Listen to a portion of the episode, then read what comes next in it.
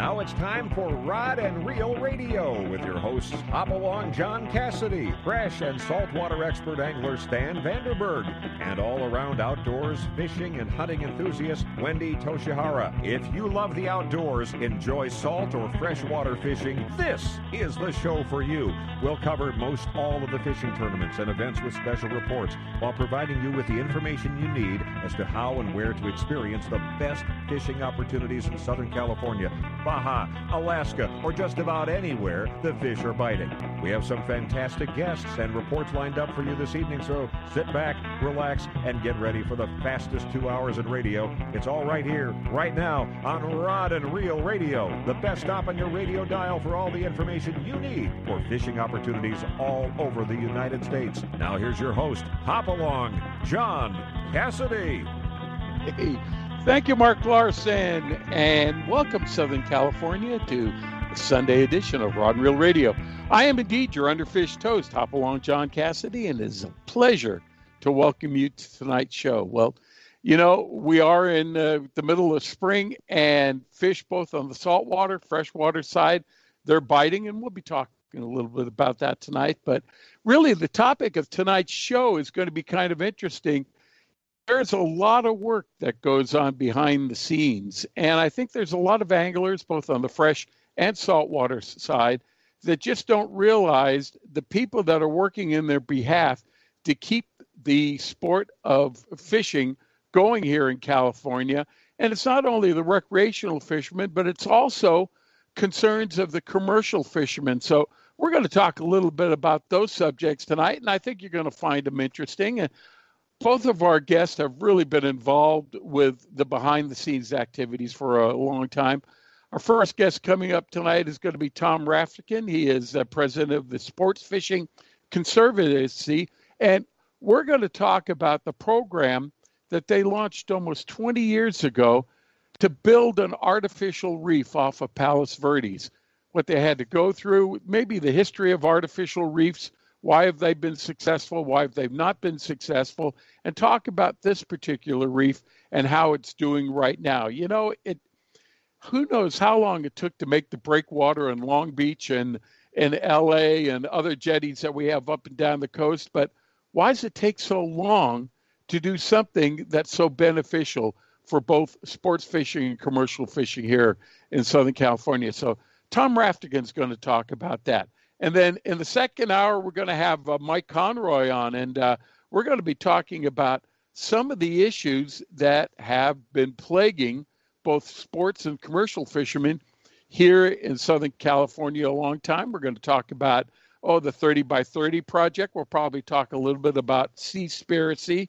We'll maybe get to offshore renewable energies, but we'll talk about maybe one of the successes that both the sports fishing and commercial industry have had just in recent weeks, and that's with sardine quotas. So we'll be talking about that tonight. It's going to be an interesting topic. You're going to really enjoy, I think, hearing about what goes on behind the scenes to get these particular activities done and others here in your behalf. But before we get all to all that, let me introduce to you my co-host. First of all, this individual is the voice behind the 1 800 Bass Boat. He's pretty darn good fresh and saltwater fisherman in his own right. Stan Vanderberg. Stan, how you doing tonight? Good evening, John. Doing well. Good evening, everybody. Uh, a fun weekend again. Had uh, another tournament and and had a fun time at that. it was fun and and not so fun, but it was it turned out fun. I don't care how you cut it. Fishing should be fun, Stan. But what happened to you? Well, uh, the fishing has been, you know, in all of the lakes right now, everything is what you call pre-spawn fishing, where the the females have to eat the crawdads and they're trying to bulk up. Uh, the crawdads give the keratin to the eggs to harden the eggs. They do the there's wood in the the lake. Uh, a lot of the, the females will go rub on their bellies on the wood, and then they'll kind of lay down on the on the in the rock and just kind of sit there not do a whole lot. And and wait for something to crawl by to eat. Uh, the males, on the other hand, are all up on the in the backs of the coves or the secondary points of the coves, depending on the moon phase. We were dark of the moon this one, so they were more on the the tops and edges of the secondary points to go or or getting ready to go into the shallower water on the on the full moon to spawn. So you kind of have to plan your your attack of what they're eating and where to find them. And since there's not a lot of shad uh, that are in the, the picture right yet, usually shad go deep in the fall and, and die, and you have that die off, and there may be some in the lakes and some areas of the lakes, but it's usually that one area holds whatever's left of that uh, population. And there's different kinds of shad, so that kind of comes into the picture too. But there's a lot that goes into the thinking for the process. Um, I I tended to the last tournament I I didn't pre-fish at all, and I went in and um, made a, a mistake. I got three fish, bang, bang, bang, and one was a four and a half in 15 feet of water or less, and I thought I'd target that, and I only moved out to 35 when the sun came high, and I, I mean to 25, and I needed to be in 35 feet, and I usually always do that, but the fish keep picking me out, so I followed the wrong thing. This tournament, I changed it up, and uh, by shoot, uh, in the first hour, uh, I, I pretty much had a, a, shot at it. I know, but I and I lost my my I lost the tournament because I lost four big fish in a row. Oh um, my!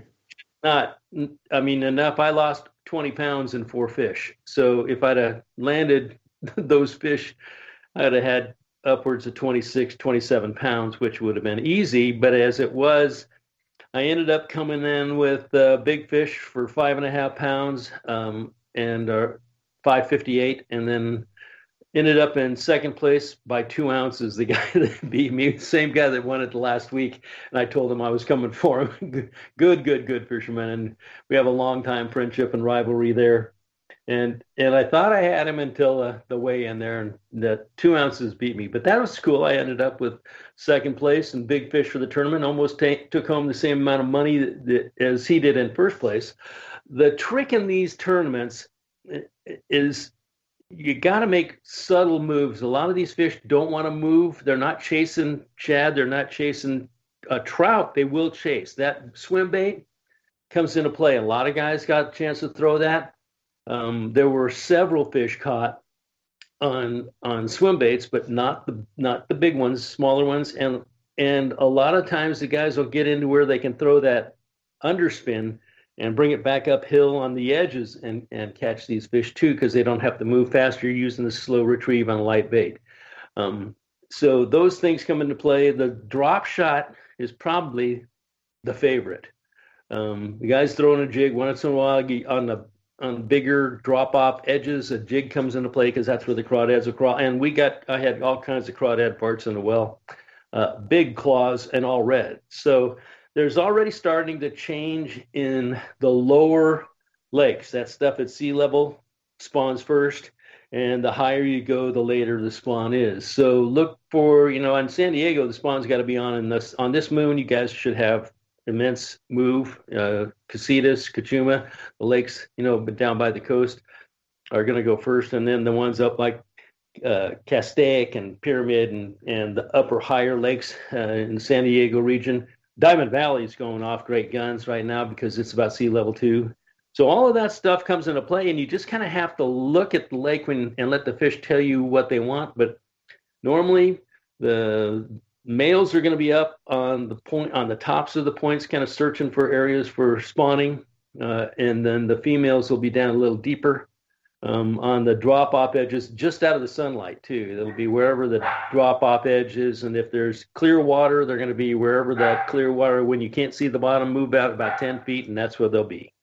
Well you know stan uh, as a tackle dealer we have an old saying here follow the trail of money. So uh, you know, we like to see what the anglers are using here, especially locally, to catch their fish. And probably the uh, uh, the fastest moving uh, item are square bills that are in any type, as you mentioned, in a crawdad pattern.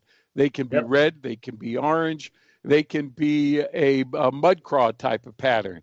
And that has been extremely successful at El Capitan here, where we've seen a lot of nice fish caught and a lot of big bags of fish. It's happening right now at Otay. It's also happening, uh, starting to happen at Hodges, not nearly as much. There was an ABA tournament over there, and the guys using crankbaits. First thing in the morning did pretty well. The first two teams on what was considered to be a pretty hard day had 20 pounds of fish. So that's not too bad. But also uh, things that are working. And it was funny because I was watching this afternoon Major League Fishing. It's the heavy hitters. They're fishing all the way back in uh, North Carolina. And I noticed the lure of choice with a lot of the guys fishing in this particular round was Gary Yamamoto's Fat Ika. And that happens to be one of my particular favorites, especially in the springtime. It looks like a, a crawdad. It's laden with salt. You can dead stick it if you want. It's got a little hula grub tail on it, but I've got to tell you, Stan, I I don't have the patience to dead stick an Ika. What I normally do is I hook it from the hula end back into the body. I skin hook it because there's really no up and down, much rather than bringing the hook all the way through the body. I'll bring the hook through the hula part, have it come below into the body of the uh, lure, and have the hook come back out, and then the point back into the side of the bait just past the barb. And then what I do is I'll take a 1 16th ounce, or if I like fishing deeper, a 1 8 ounce bullet weight, and I'll put that right on the top of the little hula skirt. So it gives me a little heavier presentation, but it allows me to cast out a little farther. It's a quicker drop, but also it allows me to fish in deeper water. And I found that in springtime to be really effective here in our San Diego lakes and also an extremely effective lure when you're going to visit Billy Chapman down at El Salto and Picacho. I go there. I like to fish deeper water there too. I like Senkos. Senkos work really well, but one thing about Senkos, I budget myself to five packs of Senkos when I a day when I go down and, and fish Picacho and and uh, El Salto.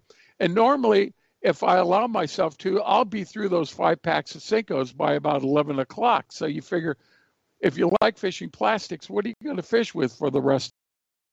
Thing about the Ika it's a little more durable than the Senko. So you can fish it in, in deeper water. I can fish it with a little bit of a weight. I can bounce it up and down, and it turns out to be an extremely uh, effective uh, lure. So when you go to your tackle store, get yourself, uh, look for the uh, fat Senkos, and you can get them in the 208, which is the watermelon red. You can get them in the 297, which is the green pumpkin. And there's are variations thereof. Great great lure for this time of year.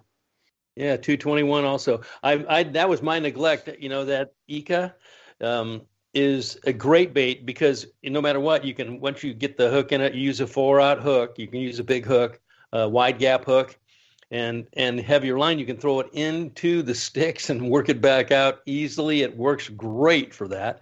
Uh, and the guys that like to throw it out there and dead stick it and hop it and dead stick it there that's a, a technique that a lot of people miss, but they, that is a great way to catch them. And you're right on the Senko, you know, that with the with the Senkos, I, I I love fishing them this, and I fished one of them this this uh, last tournament. But uh, you'll take that uh, ring and put it onto the Senko right around the egg sac, and Gamakatsu's got a weedless uh, hook that's basically it's the drop shot hook that's weedless with little uh, you know, weed things that stick up on it. But that thing works. You hook that through with a bigger hook, a two or one, um, on your Senko, and it's pretty weedless. You put a nail in the bottom of it, and you can work that through almost everything. And that is a real fish catcher. I, I am in 100% agreement with you on that. I missed that part. Sorry. Yeah, uh, Stan, especially if you do like using a Senko, they're so fragile up in the head, but –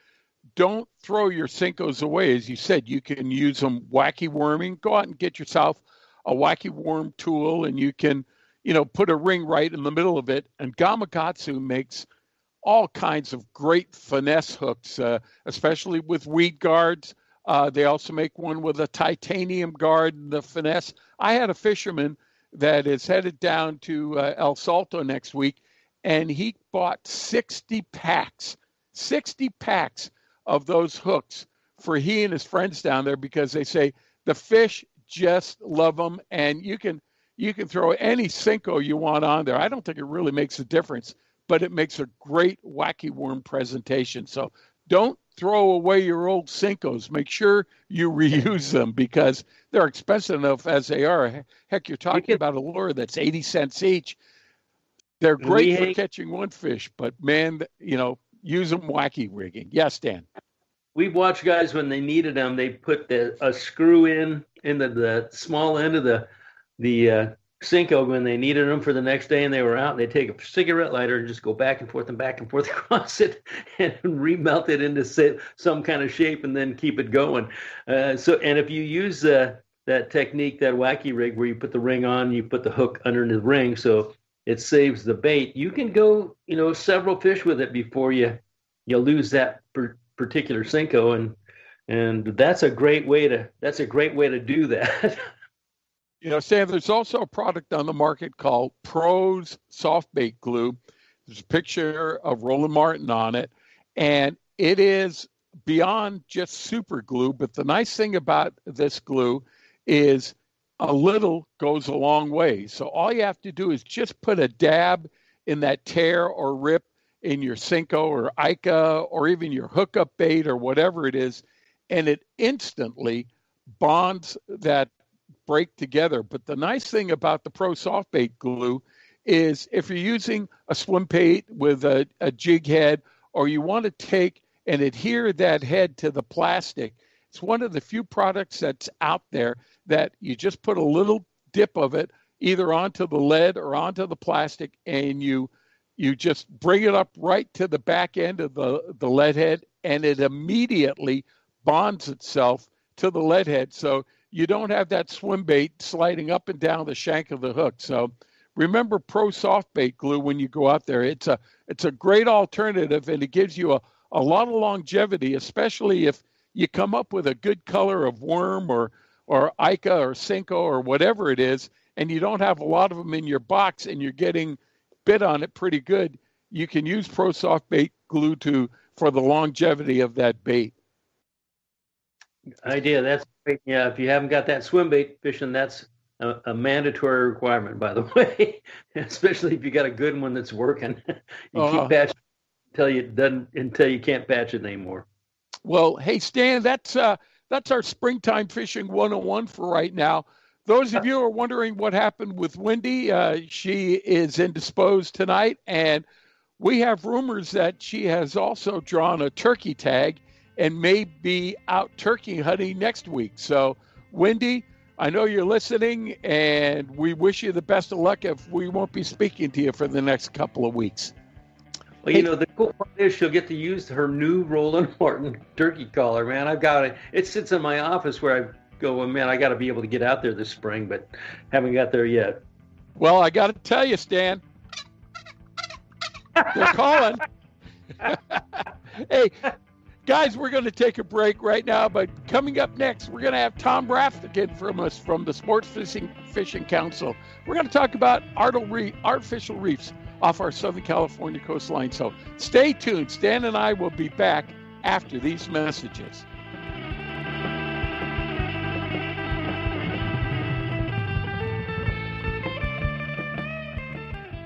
Hi, Roland Martin here. I'd like to tell you a little about Gary Yamamoto and the Gary Yamamoto Custom Bait Company. It all started with an idea, then a dream, and in 1983, the Gary Yamamoto Custom Bait Company was formed. If you know Gary Yamamoto like I do, and I've known him since 1983, you know he has a passionate love for the sport of fishing. That love is only matched by his obsession to design and produce the highest quality soft plastic fishing lures on the market today. Every bait Gary makes is inspected by hand. Today, more than 2.5 million packages of bait are shipped worldwide. On behalf of Gary and his staff, he wants to thank his customers for thinking so highly of his products and wishing you the great success at the sport of fishing. Whether you fish for fun or fish the tournament circuits like I do, you'll honor Gary for making Gary Yamamoto custom baits a key part of your fishing experience. Take it from me, Roland Martin. When I'm in need of a go-to bait, my first choice is a Gary Yamamoto custom bait. Turner's Outdoorsman, California's number one fishing, hunting, and shooting sports retailer, now has 28 locations. Turner's is your one stop shop for fishing tackle, hunting gear, and everything for shooting sports. Turner's offers a full selection and unmatched prices on the gear you need. Whether you're planning a fishing trip with the family or chasing giant tuna, Turner's highly skilled staff will make sure you have the gear for your next adventure. Visit Turners.com to find a Turner store near you and be sure to join the Turner's Discount Club to get weekly ads and specials right to your inbox. Turner's Outdoorsman, your one stop shop for all your fishing needs. We all like to travel, whether it's for business or it's pleasure. But one thing we all like to do, it's save money. Well, we got a travel tip for you. Bill Boyce has put together a travel website for you that can save you a lot of money. You can become your own travel agent. The site is bookwithboyce.com. You're going to save yourself 5 to 35% on all nationally advertised travel rates. You want to uh, go to Mexico? You want to go to Hawaii? Bookwithboyce.com can offer you outstanding prices. And here's the deal there's no surprises for accommodations, rental cars, or activities. So try bookwithboyce.com now and thank Bill Boyce later on. Hi, this is Lori Heath. You may know me from some of the fishing boats out of San Diego. I want to talk to you about something that's really close to my heart. Did you know that when you donate blood, you're not only helping others, you're also helping yourself? Donating blood lowers the risk of heart attacks in men by more than 70%, lowers the risk of developing cancer, and helps you maintain a healthy liver. So donate blood to help someone else and to help yourself. If you can't donate, you can still make a difference with the financial gift. It's the best way to give back hook, line, and sinker. And for more information and to make a financial donation or an appointment, visit san diego bloodbank.org. That's the San Diego bloodbank.org. And just to let you know, I'm also a blood donor. I always wear a life jacket when I'm on the water because I'm lazy. I like floating like a giant turtle covered with SPF 50. The life jacket does the work. I highly recommend this to everyone. Save the ones you love. A message from California State Parks Division of Boating and Waterways. Hey, Stan Vandenberg and I, we want to welcome you back to Rod and Reel Radio. Well, as I mentioned in the beginning of the show, there's a lot of activities going on on behalf of sports fishermen and commercial fishermen behind the scenes that a lot of people don't even know it's happening. All a lot of people do, especially recreational anglers, they want to be able to their boat, they want to go out, get bait, and they want to go fish and they want to catch fish. And they think that, hey, that's their right and it's always going to be there. Well, that isn't necessarily always the case. Hey, one of the things I want to bring to your attention tonight, though, is one of the individuals that has been behind the scene helping make artificial reefs here in the Southern California area. I asked him to come aboard the show so we could talk a little bit about it. Let's welcome to Rod and Reel Radio the president of the Sports Fishing Conservancy, Tom Raftican. Tom, welcome to the show, sir. John, thanks a lot. Glad to be here. It is great having you here. You know, Tom, I I don't know.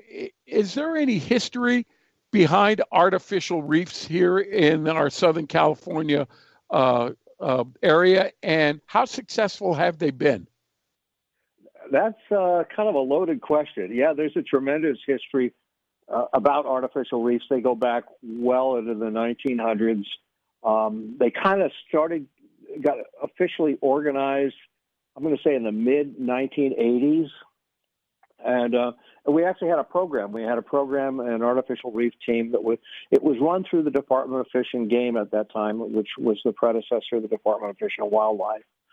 But they had a couple of guys that were in charge of it. Uh, they really did pretty well.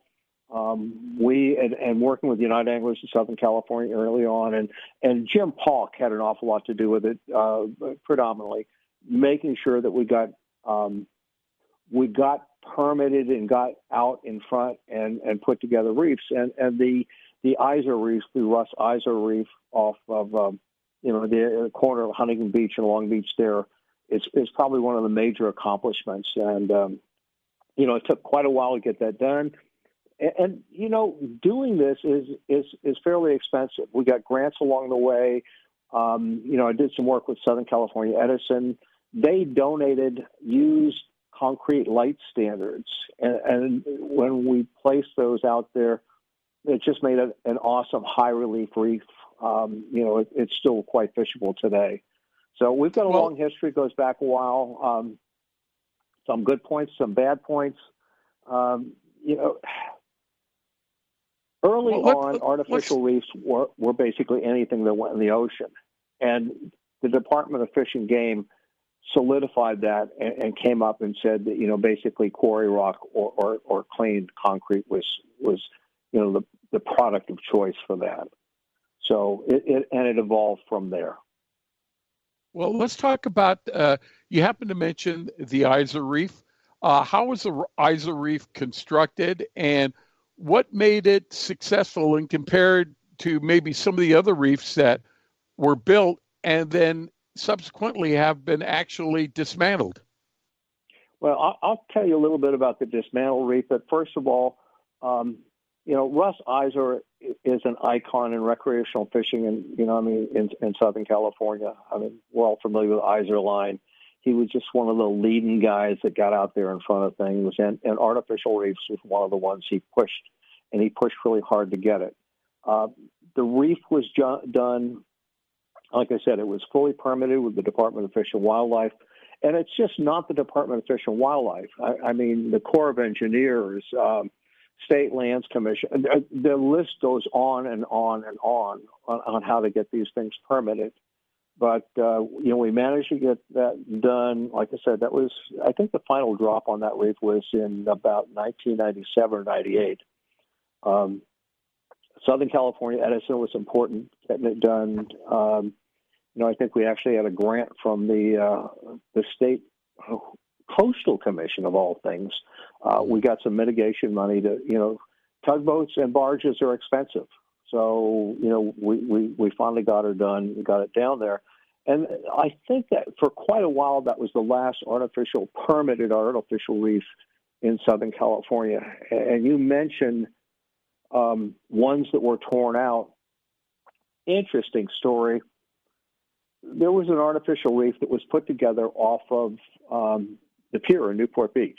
Uh, a fellow by the name of Rudolf Streichenberger uh, rounded up a crew of volunteers, and basically they they they put everything from tires to uh, assorted other reef reefing materials, which were not permitted, and, and placed them out there and I will go on about what happened to the reef afterwards, but everybody complained about the reef.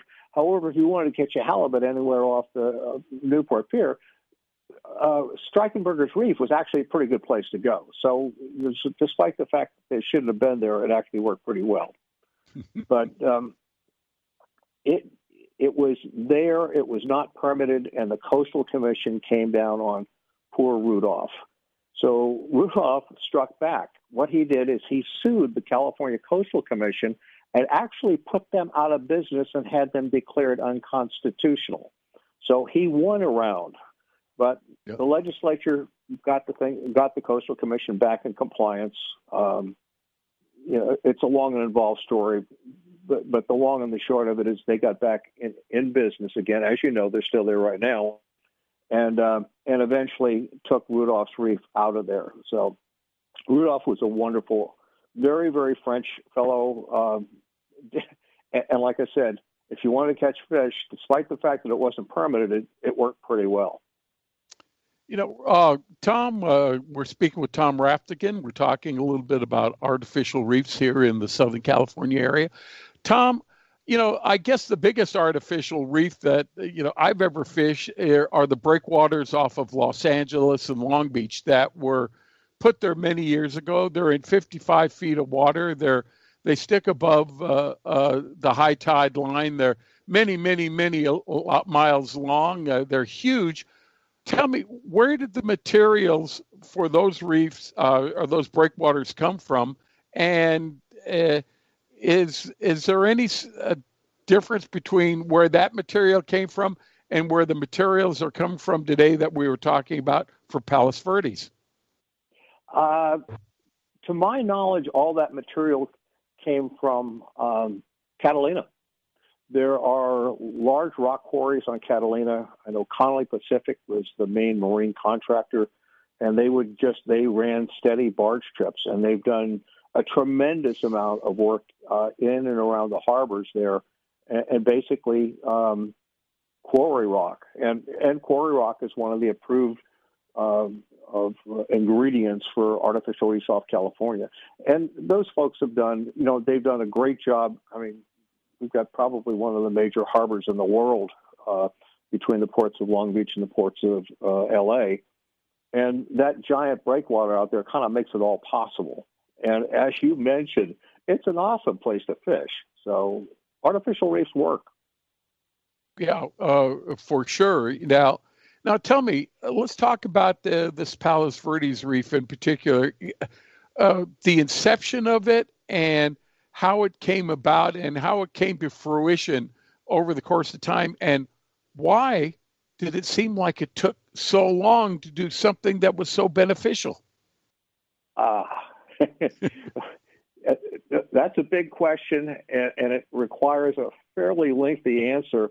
Um, the Palos Verdes Reef is a result of the Montrose settlement, which is going back into the 19, I think, 1980s, where the Montrose Chemical Company was was dumping DDT residue um, it was going down into the harbor, and it poisoned a lot of the area off of off of Palos Verdes. Um, sediment comes over, covers that up. It was the best way to to to, to stop that getting into the food supply. You know, it was just a natural way it happened. But the thing is, Montrose, uh, I forget how many 40, 50 million dollars they came up with to mitigate the damage and disaster that they had done. Uh, part of that money went to reestablishing uh, seabirds in, in, the islands. Um, DDT works on on the shells, eggshells of, of birds. So it, you know, the eagles and, and Catalina Island, those were replaced right away because birds are highly visible. When you get beneath the surface, things don't happen quite as fast. I honestly remember being in a meeting. I think Bob Osborne and I were both there in a meeting at the National Marine Fisheries Service building uh, on Ocean Avenue. I'm going to say it was in 2000 or 2001, and they had been working on this for a while. Okay, and they mm said, "Hey, look, we think building a reef would be a good mitigation." We go, "Yeah, let's go, let's do it." We played with them for about a year and a half and realized that there was nothing getting done. Stayed out of the way, and and there have been probably five different efforts to try and get this process moving over that time. Now, things get more complex as you go down the line. Like I said, to getting an, a, a, reef permitted, it requires uh, National Fishery Service, NOAA, um, Corps of Engineers, uh, State Lands Commission, the Department of Fish and Wildlife. Uh, I, I mean, there is a lot of permitting to get done but nobody was working with it in concert. And, and you know, it was kind of NOAA had a team on it. Um, I, I'm really hesitant to, you know, if somebody gets paid by the hour or by the week or by the month or by the year, it's hard to get a, pro- a project done that needs to get done on time. And I want to give a big, big attaboy to Dr. Dan Pondella. Uh, Dan is a professor at uh, Occidental. He's also head of the Southern California Marine Institute and the Vantuna Group. Uh, a lot of titles. Dan does a lot of work, but the thing is, with the Palos Verdes artificial reef, he got everything. He got the ducks in a row. He went out. He got his teams to do the research that, that showed where this thing should actually be put, where it would best be served, served, and where it will best serve recreational fishermen. This was an important part of what Dan did. Dan fishes. He understands fishing, and he and he put the thing in the right spot. So, but it took a lot of work to get this thing done, and it, it really took years. I mean, he called me. I'm going to say probably five years ago. We ended up going up to, I think, to Oakland to t- testify in, in, front of the State Lands Commission, and we testified. Yeah, I mean, I, I would get a call from him probably every three or four months and go, "Hey, look, it, let's put the people together and get some stuff going on it." He was really, really good, and that's what it took to get this thing going. And hey, one other thing I want to mention about the Palos Verdes artificial reef. When we testified, and I think this is the last time we testified in front of state lands, it must have been probably 2018. Um, State Lands Commission said, "Yep, this is a good thing to do," and and there was some contention on it from the city of Palos Verdes, but but the Lands Commission said, "Yep, we're going to do this."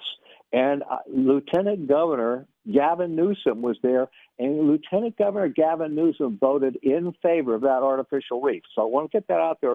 You know, we kick the governor for a lot of things, but when he does something right, it's really nice to get behind him. And, and he was he was uh, he was in that corner. So um, hats off to that. But but the, the real thing is is the work that Dan did on this. It was just stupendous. It was a big big project, and it would not be there except for his exceptional efforts. Hey, we're speaking with Tom Raftican. We're talking a little bit about oh, a little bit about the history of artificial reefs off the Southern California coast. We're talking about specifically one project that seemed to be a success project, and that was Reef Project off of Palos Verdes. Tom, we've got to take a, a, a, little bit of break now for some commercials. Can can I get you to stay on for a little bit longer, and and Stan and I can uh, ask you some more questions about this project? You bet, John. All right. Hey, Tom Raftican will be back with Stan and I after these commercial messages.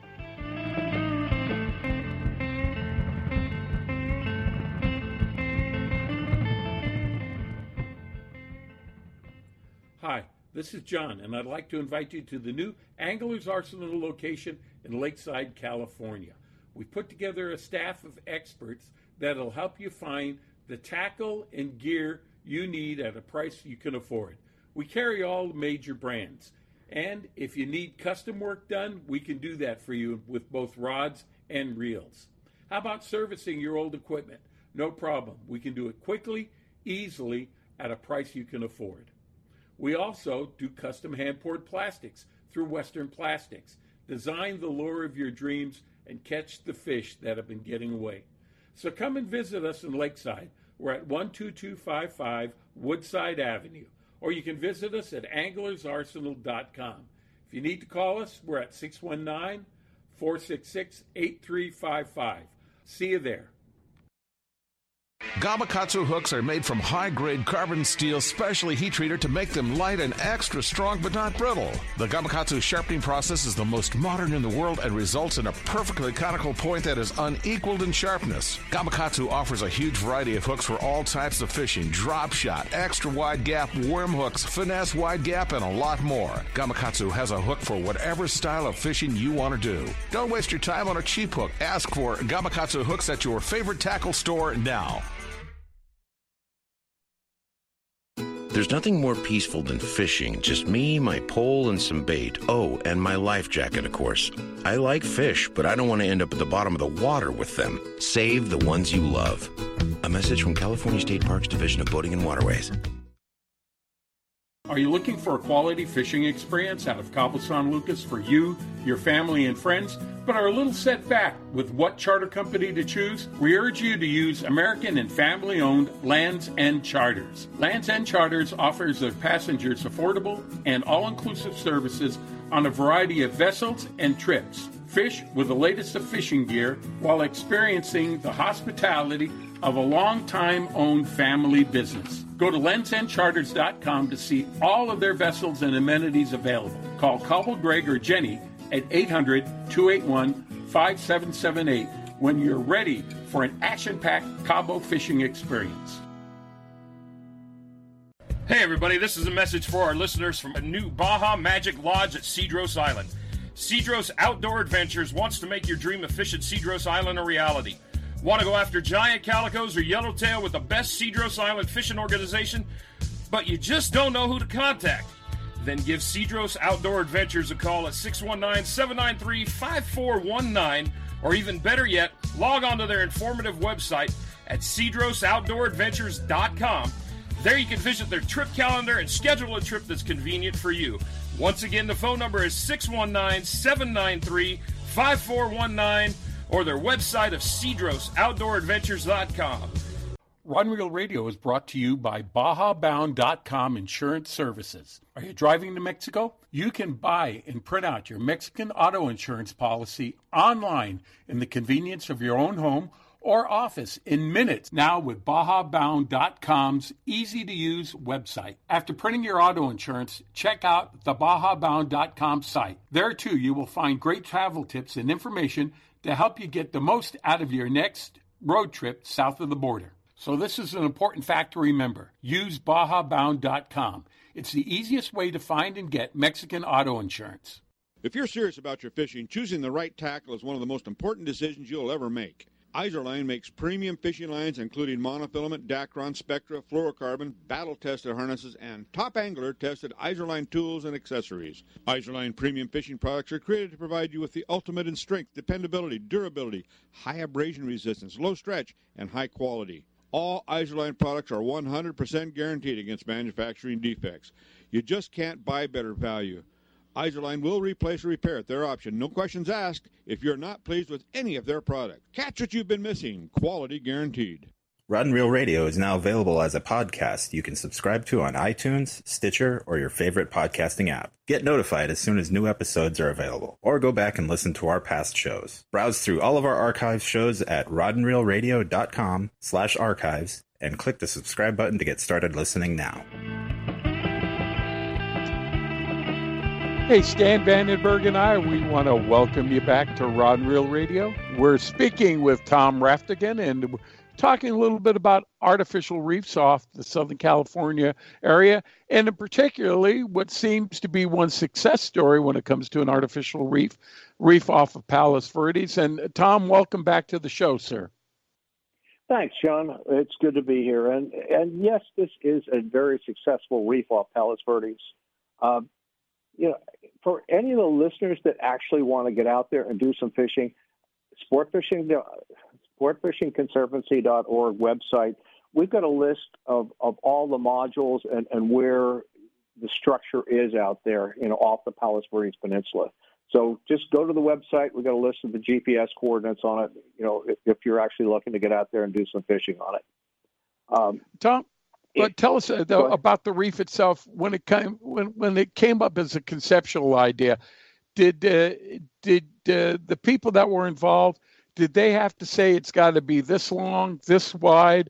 This is what the uh, GPS location is. It can only be this uh, high. There's got to be navigational uh, warnings around it. tell us a little bit about the mechanics of how this thing came together. John, I, I, think those are like the mechanics of, of any artificial reef that there are going to be, you know, criteria that it has to to, to pass. Um, you know, I wasn't involved in the, the nuts and bolts on, on this reef. Uh, you know, I would catch up with Dan. I, I mean, we would probably meet a couple of times a year over the course of about five or six years.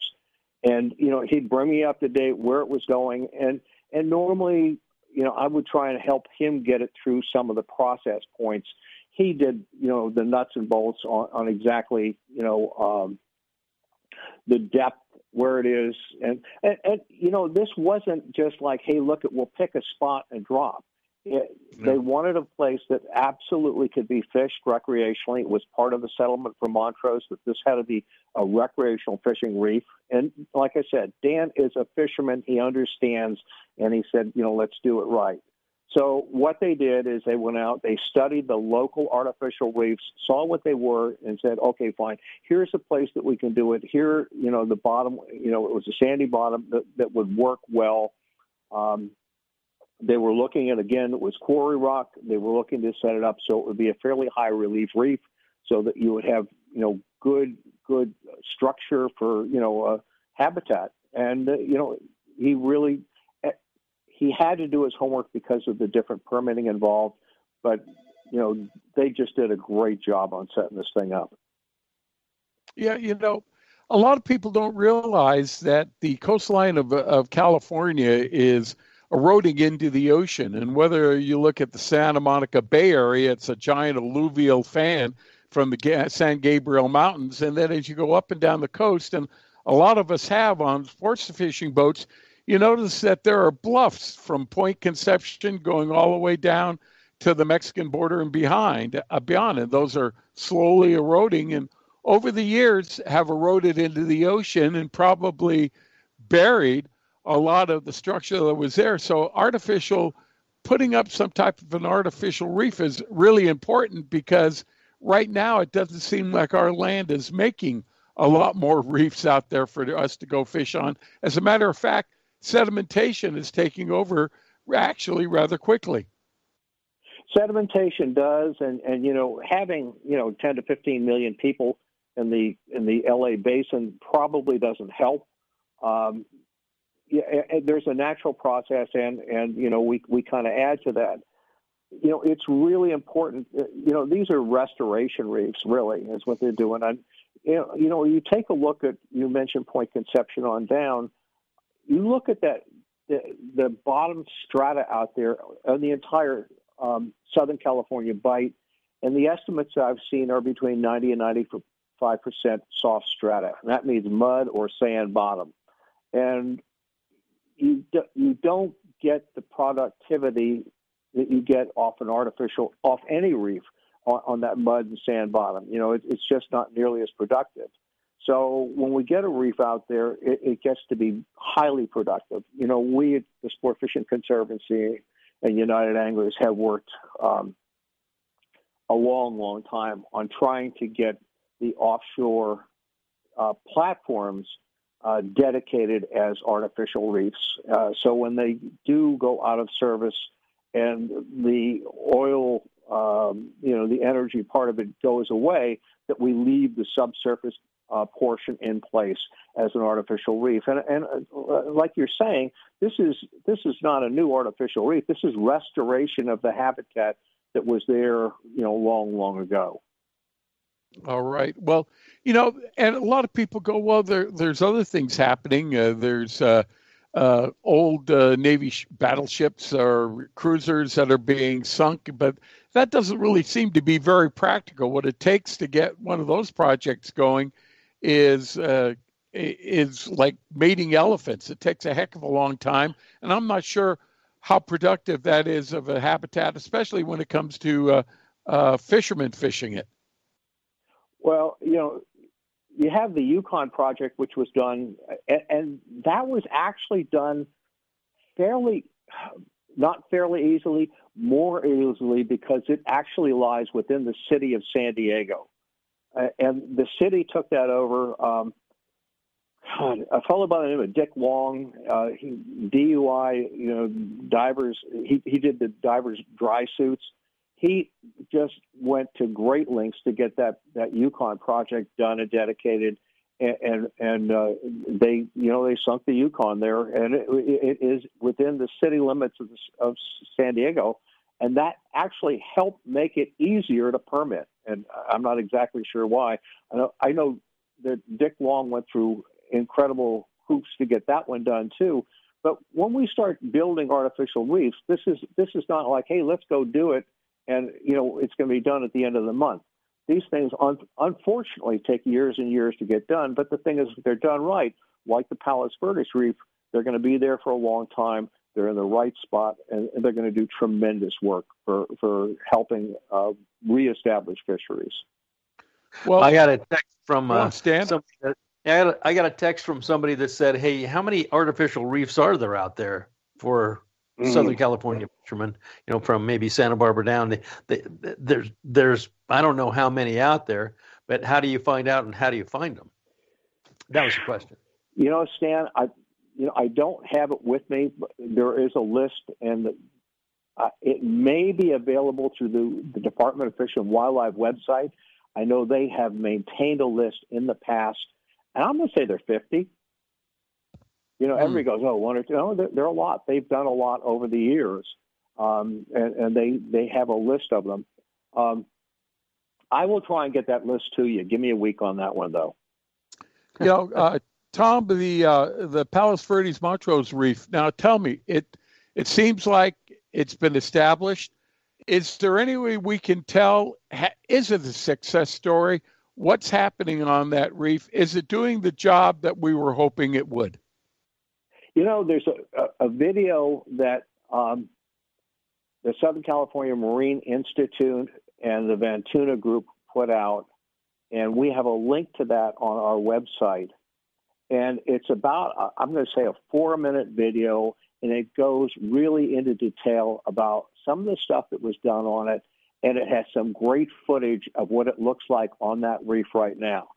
And the good part about that is you take a look at it and you can make your own decision about how successful it is.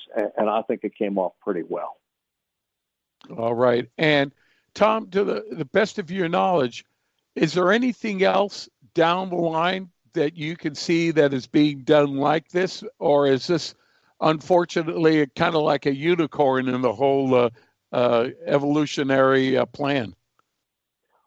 Well, there, there's going to be other decommissioning done. You know, Rincon Island off of Carpinteria, um, you know, off of uh, the coast there on the Ventura Santa Barbara uh, borderline is is going to uh, that's offline and will be decommissioned. And there's an opportunity for for some. I mean, it's a good structure there right now, but hopefully we can keep that in place. Uh, Platform Holly has been decommissioned. They're they're doing plug and abandonment on the wells. They should be finished with that by, I believe, August this year. They get shut down because of COVID, uh, and but it's moving along, and we will have the opportunity to come up and try and get that dedicated as an artificial reef down the line. You know, we're working about that. You know, we're doing what we can on that right now. Uh, there are a number of other um, oil platforms that will be in various stages of decommissioning, and these will be kind of over the next few years. And, and just be aware of it, keep your eyes open, and we'll do our best to try and get that information out in front because there's a time going, hey, look, at this is important. This, you know, this is this is what we do, and ask fishermen to stand up on behalf of the habitat. So, um, you know, there are things coming. I'm trying to think. I don't think of any other strictly dedicated artificial reefs that I know that are that are out there right now. How about the project like at, at Palos Verdes? Was that partially taxpayer funded? funded?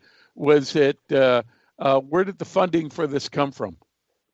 The funding for Palos Verdes Reef came from the Montrose settlement, and this is uh, going back. This is this was a lawsuit against the Montrose Chemical Company that was settled easily over uh, well over 20 years ago. Let me just put it that way. It was you know uh, in the 80s or 90s, and part of the settlement was uh, putting together uh, a way of of helping recreational fishing because of the damage that the Montrose Chemical Company did to recreational fishing.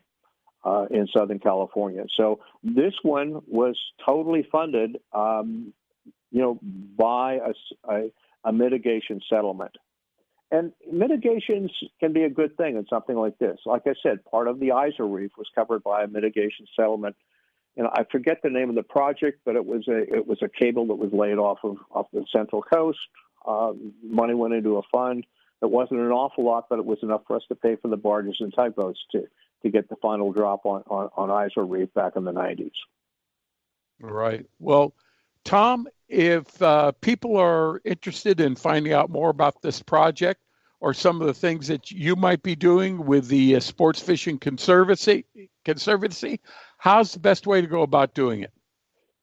See us at sportfishingconservancy.org. We're online.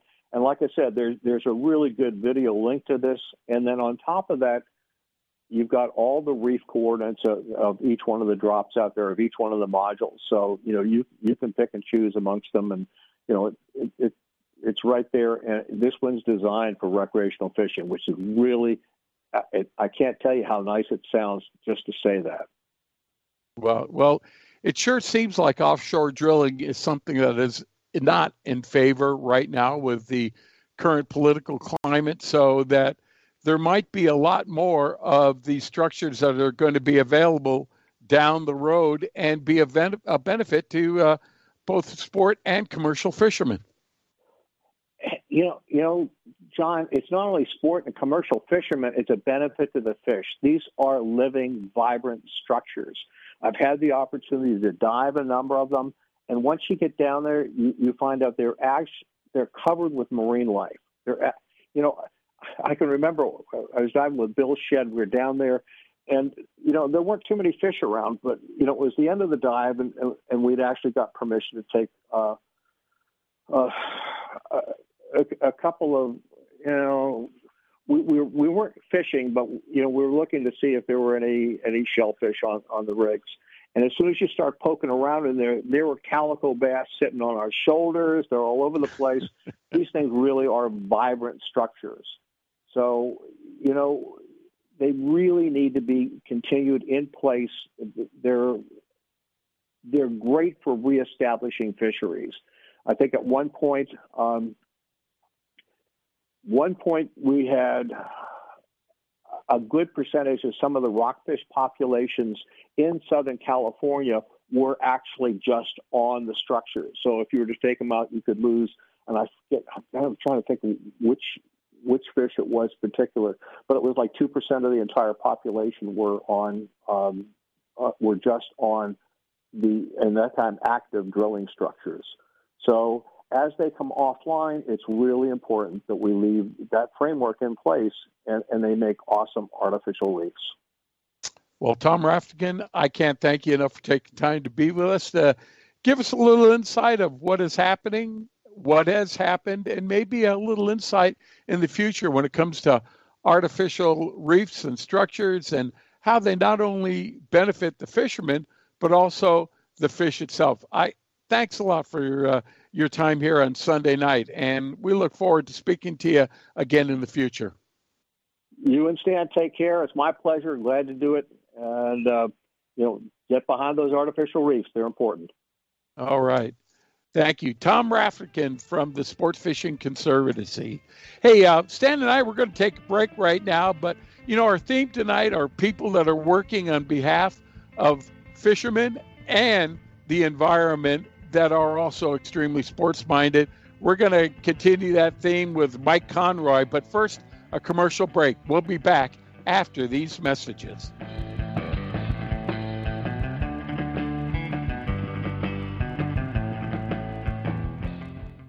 Turner's Outdoorsman, California's number one fishing, hunting, and shooting sports retailer, now has 28 locations. Turner's is your one stop shop for fishing tackle, hunting gear, and everything for shooting sports. Turner's offers a full selection and unmatched prices on the gear you need. Whether you're planning a fishing trip with the family or chasing giant tuna, Turner's highly skilled staff will make sure you have the gear for your next adventure. Visit Turners.com to find a Turner store near you and be sure to join the Turner's Discount Club to get weekly ads and specials right to your inbox. Turner's Outdoorsman, your one stop shop for all your fishing needs. Hi, Roland Martin here. I'd like to tell you a little about Gary Yamamoto and the Gary Yamamoto Custom Bait Company. It all started with an idea, then a dream, and in 1983, the Gary Yamamoto Custom Bait Company was formed. If you know Gary Yamamoto like I do, and I've known him since 1983, you know he has a passionate love for the sport of fishing. That love is only matched by his obsession to design and produce the highest quality soft plastic fishing lures on the market today. Every bait Gary makes is inspected by hand. Today, more than two and a half million packages of bait are shipped worldwide. On behalf of Gary and his staff, he wants to thank his customers for thinking so highly of his products and wishing you the great success of the sport of fishing. Whether you fish for fun or fish the tournament circuits like I do, you'll honor Gary for making Gary Yamamoto custom baits a key part of your fishing experience. Take it from me, Roland Martin. When I'm in need of a go-to bait, my first choice is a Gary Yamamoto custom bait. Hey, bass fishermen. Who do you call for your bass boat insurance? Well, if you're not calling me at 1 800 Bass Boat for your boat insurance, you're probably paying too much and may not have the coverage that you need. In 1974, I developed the Bass Boat program that is what all the pros use today. The reason? No depreciation or any partial claim for your hull, your big motor, your trolling motor, or your electronics until your boat's 10 years old. That's right, you only pay $250 to get your boat on the water for any partial claim, and we still pay a stated value replacement cost for your boat if you have a total loss. We're the only people in the industry that does that, and that's why we are the choice of the pros. So if you want the best, forget the rest Just call 1 800 Bass Boat. Call 1 800 227 7262 or just spell Bass Boat. 1 800 Bass Boat. I know there's too many letters, but the T is free and the call's on me. That's 1 800 Bass Boat, the choice of the pros for Bass Boat Insurance. For more information, log on to 1 800 BassBoat.com. Are you looking for a quality fishing experience out of San Lucas for you, your family, and friends, but are a little set back with what charter company to choose? We urge you to use American and family owned Lands End Charters. Lands End Charters offers their passengers affordable and all inclusive services on a variety of vessels and trips. Fish with the latest of fishing gear while experiencing the hospitality of a long-time owned family business. Go to landsendcharters.com to see all of their vessels and amenities available. Call Cobble Greg or Jenny at 800 281 5778 when you're ready for an action packed Cabo fishing experience. Hi, this is Lori Heath. You may know me from some of the sports boats out of San Diego. I want to talk to you about something that's really close to my heart the San Diego Blood Bank. Fishing for a way to make a difference in your community? Consider donating blood or making a financial donation to the San Diego Blood Bank. Your gift will impact medical research, revolutionize how we improve health and treat disease, and most importantly, give the gift of life. But we can't do it without you or without your help. Visit san diego bloodbank.org to make an appointment or to give a financial donation today. It's the best way to give back. And just to let you know, I'm also a blood donor. Hey, Stan Vandenberg and I, we welcome you back to Rod and Reel Radio. Winnie Toshihara is off tonight. Hey, I want to bring uh, uh, to your attention, we've been talking about people and organizations that are behind the scene that are working on behalf of the marine environment, sports fishermen, people that are outdoorsmen, that are stewards of our particular marine environment and uh, the outdoor environment around us. And so I've asked an individual to come aboard that's eh, one of those individuals. He's a lawyer experienced in operating both sports and commercial fishing vessels, and he brings to uh, uh, a perspective to uh, our marine environment. maybe uh, comes from a different angle than a lot of the other organizations that we might be thinking about. So I asked him to come aboard the show and talk about some of the current topics that will be, you know, that'll be ahead of us here in 2021, 2022. It's Mr. Mike Conroy. Mike, welcome to Rod and Reel Radio. Hi, good afternoon, or better yet, evening now. Thanks for having me on. I appreciate the opportunity to uh, talk about some things. Well, Mike, tell us, first of all, a little bit about yourself. Uh, do you consider yourself an advocate for sportsmen, an advocate for the uh, the environment? Uh, you know, uh, give us a little perspective, uh, first of all, on where you come from sometimes. Yeah, thanks. I appreciate that. Uh, yeah, I, I come from a sport fishing background. Started out uh, working on boats out of Long Beach in high school. Uh, got my license, I think, when I was 19 or 20. I don't even remember anymore. it, was, it wasn't yesterday. Uh, and then ran boats off and on. Uh, did the law school thing, did the lawyer thing while running boats on weekends, and then after one experience gone, one too many experiences gone awry in the law world, uh, decided I wanted to go check out how commercial fishing operates. So I went and ran a few commercial fishing boats for a while, and then I really realized that, you know, our our fishing industry is at the time was lacking a real voice in the management realm, and I figured that I could carve myself out a little niche here.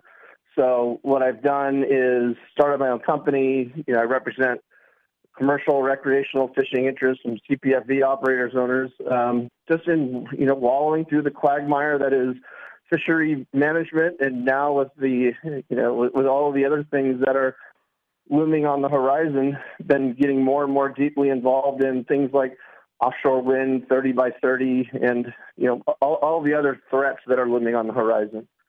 So all right. I, I think you know to more directly answer your question, you know clearly advocating for responsible fisheries, whether they be recreational or commercial, but taking into consideration, you know, there are guardrails up against things we can and can't do that have to comply with the various environmental laws that impact our operations.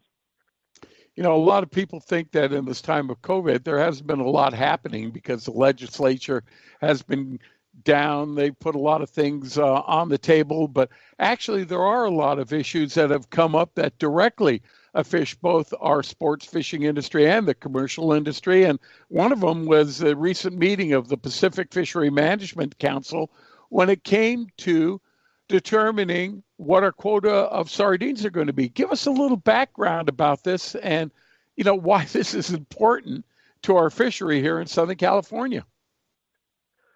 Yeah, that's a great and very timely and topical issue to be discussing. Just uh, what was it, two days ago, the council, Pacific Fishery Management Council, which is responsible for managing Pacific sardine, uh, met, and you know, that that issue was was on the table. Um, you know, every April the council sits down and decides what it's going to do with uh, Pacific sardine because that that season runs from July 1 through June 30th. So the, every April they they recommend harvest levels for for sardine. Uh, what made it interesting this year is you know we, we are in a condition where the stock has been deemed overfished. So you know there are re- certain requirements that come with that. Um, and over the last couple of years since that that designation, it's become quite the contentious issue. So a, a few weeks ago, the stock assessment was made available for Pacific sardine. Um, and as you noted, you know, because of COVID, uh, there were impacts to stock assessments as well. For, for example, you know, uh, stock assessments for sardine and, and other coastal pelagic species, anchovies and the like, are based on surveys that the that NOAA does over the prior summer and fall. Well, last year with COVID, those surveys couldn't take place. So what the so stock assessment folks did was base the stock assessment for this year on a catch-only update. So you know, and as I noted, it, it bears noting that the directed fishery, at least from the commercial standpoint, has been closed for five or so years. So catch is very sparse. So, you know, with a very sparse catch, that's going to negatively bias the model. And, you know, we saw that the, the council's uh, scientific committee uh, supported rejecting the stock assessment. The stock assessment, I think, came through at like 14,000 tons, which would have been, you know, pretty, pretty poor it would have supported additional uh, restrictions. Um, you know, I think part of the reason why they might have felt more comfortable in rejecting that was, you know, due to the efforts of the owners and operators of Long Beach Bait Company. You know, they over the course of two or three weeks in early March did some nearshore surveys, and I think they documented something like 10,000 tons uh, of sardine between San Diego and San Pedro, which made that 14,000 ton number seem even more unlikely. So mm. once the w- w- once the stock assessment was rejected, the, the next question was, you know, how much should be allowed to be harvested? And I think due in, in great part to you know across industry voices. You know, we had commercial voices, we had CPFV voices, we had the recreational community. You know, due, due to their combined efforts, council made you know the right decision. I, I think you know they have said that you can have 1,800 metric tons for bait without any limits. And then if landings in the live bait fishery got to 1,800 tons, then they would impose a, a one ton landing per trip. So, you know, for context, you know, it was reported that the live bait fishery accounted for what a little over a thousand tons between July 1st and last week. Um, last year for the 2019-2020 season, it was a, a, a thousand and eight metric tons. So I think I think we're going to be pretty safe and pretty good with that 1,800 metric ton number. So, you know, if if you really wanted to go into the weeds and how the stock is managed, we can do that. But I think you know the, the highlight here is that efforts to really curtail, shut down, and reduce the live bait fishery that were being proposed by you know some of the more uh, radical environmental groups. You know, the, the council saw through that and, and, and went with common sense. I think noting in part how how valuable the uh, recreational community is in Southern California. Well, not only that, I think we had a, a good example how when the uh, groups that represent sports fishing and commercial fishing, when we all get together and we form one voice, that we can make a difference because it sure seems like a lot of times we get into these programs after the horses got left the barn and we're, we can make no effect. But with the the help of the organizations that are coming along now that are acting as watchdogs, we can get in front of these these programs, and then working together, we can kind of debunk what seems to be really bogus science when it comes out. You said, you know, they're they're taking studies based on uh, you know no fish being caught, and there were no fish being caught because no one was going out and getting them. So, you know, they came to the conclusion, well, there must be a shortage of the fish. Well, obviously, that's not the case. Yeah, I, I think you're spot on uh, on on all of those points. You know, I I have found, especially as I get more and more involved in this stuff, you know, when when all of the user groups and and here, you know, I'm considering commercial, recreational, and the charter boat fleets as, as separate user groups, but they're all interconnected.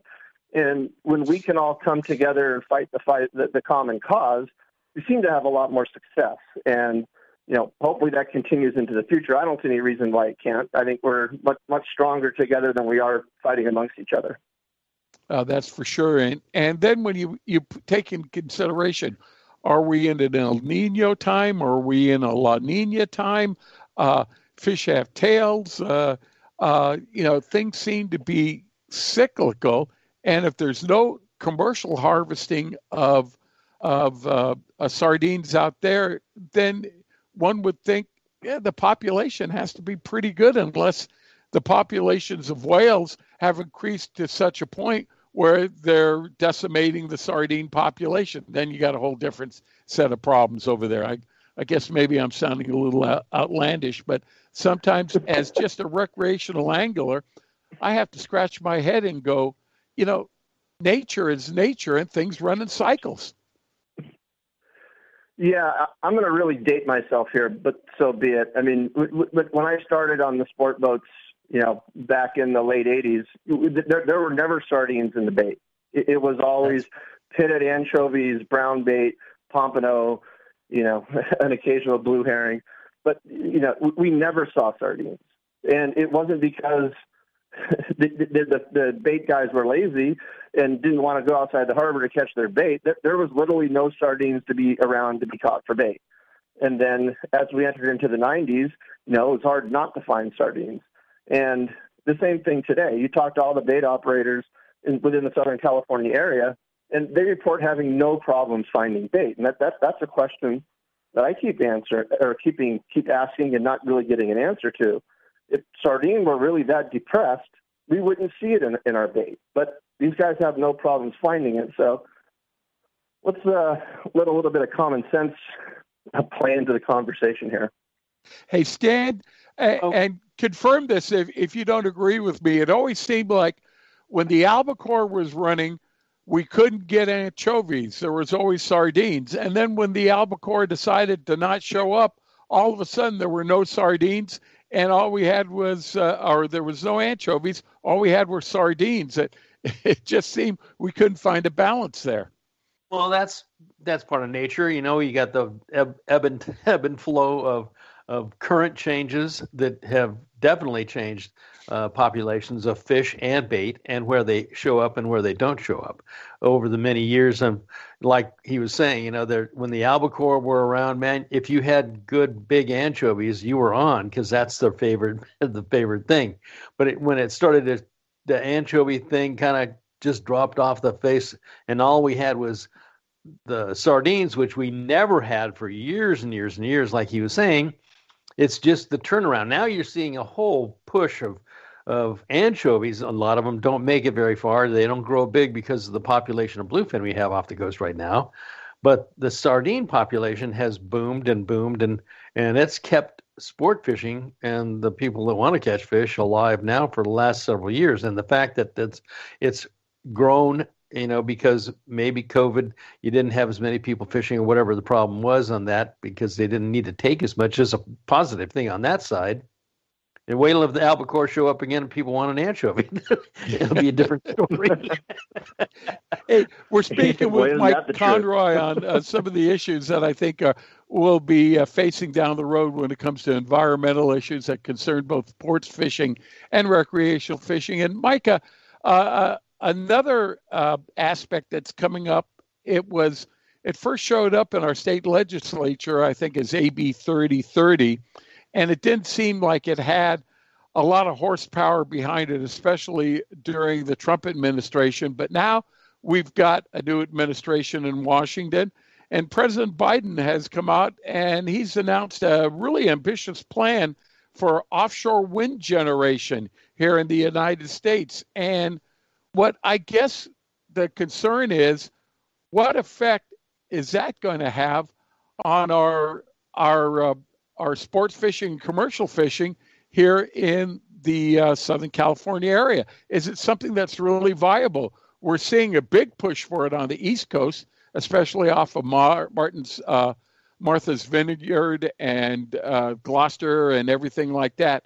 What's the story about it here in Southern California and off our California, California coast?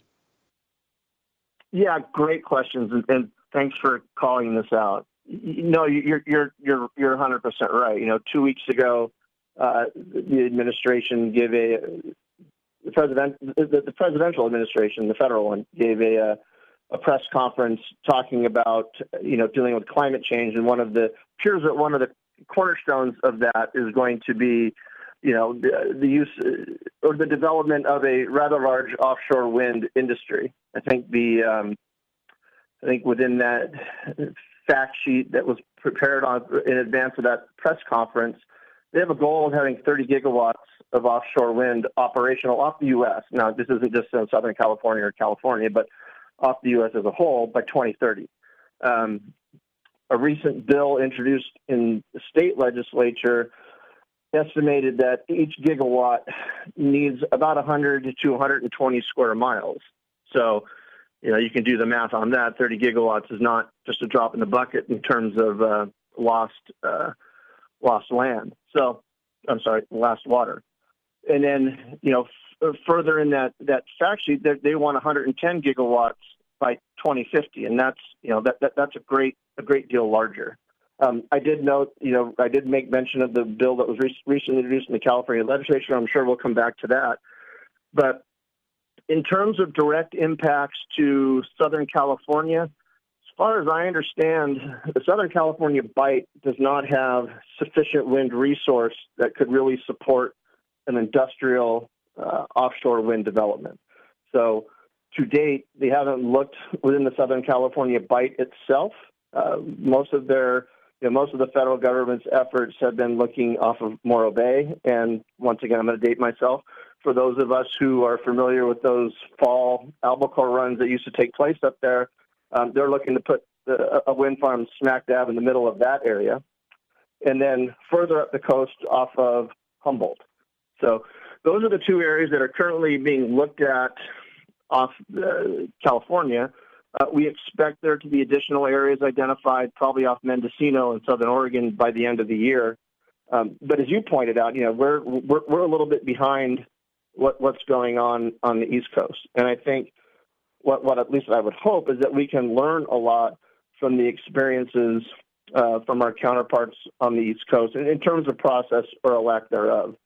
Um, as we've seen recently, in fact, as early as last Friday, when the Department of the Interior um, revoked a legal opinion that was prepared by its office that said that um, offshore wind cannot unreasonably interfere with fishing, uh, that that that is very telling. And it, it, like I said, I think that, this current administration is all in regard to offshore wind without really understanding the, the unknown impacts. You know, one of the things that we've been uh, continually uh, questioning is what are going to be the impacts of a three to five to 900 square mile wind farm off the central California coast, and will it impact upwelling?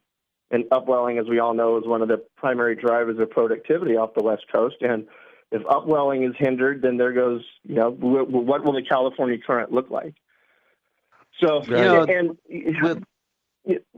just a couple more hey, things. Stan and Mike, like hold on for just a minute. Mike, Stan, we got to take a break. Yeah. Uh, Stan, I know you okay. got a question.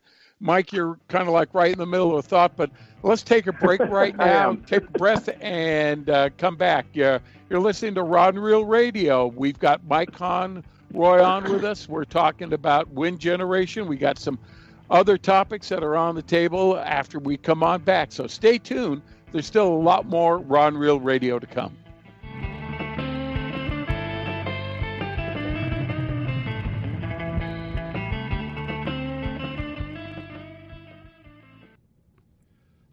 This is John, and I'd like to invite you to the new Anglers Arsenal location in Lakeside, California.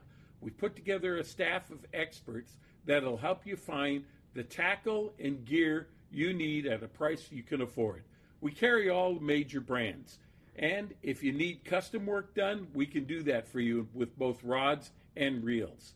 How about servicing your old equipment? No problem. We can do it quickly, easily, at a price you can afford. We also do custom hand poured plastics through Western Plastics. Design the lure of your dreams and catch the fish that have been getting away. So come and visit us in Lakeside. We're at 12255 Woodside Avenue, or you can visit us at anglersarsenal.com. If you need to call us, we're at 619 466 8355. See you there.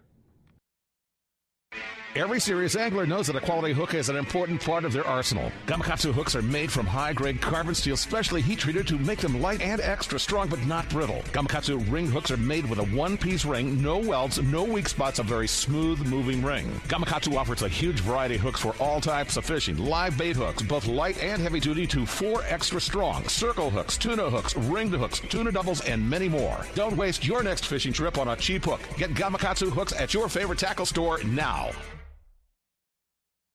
I can't wait to spend some quality time with my son fishing this year, teaching him about casting, how to choose baits, set the hook, and how to be safe on the water by always wearing a life jacket. Save the ones you love. A message from California State Parks Division of Boating and Waterways.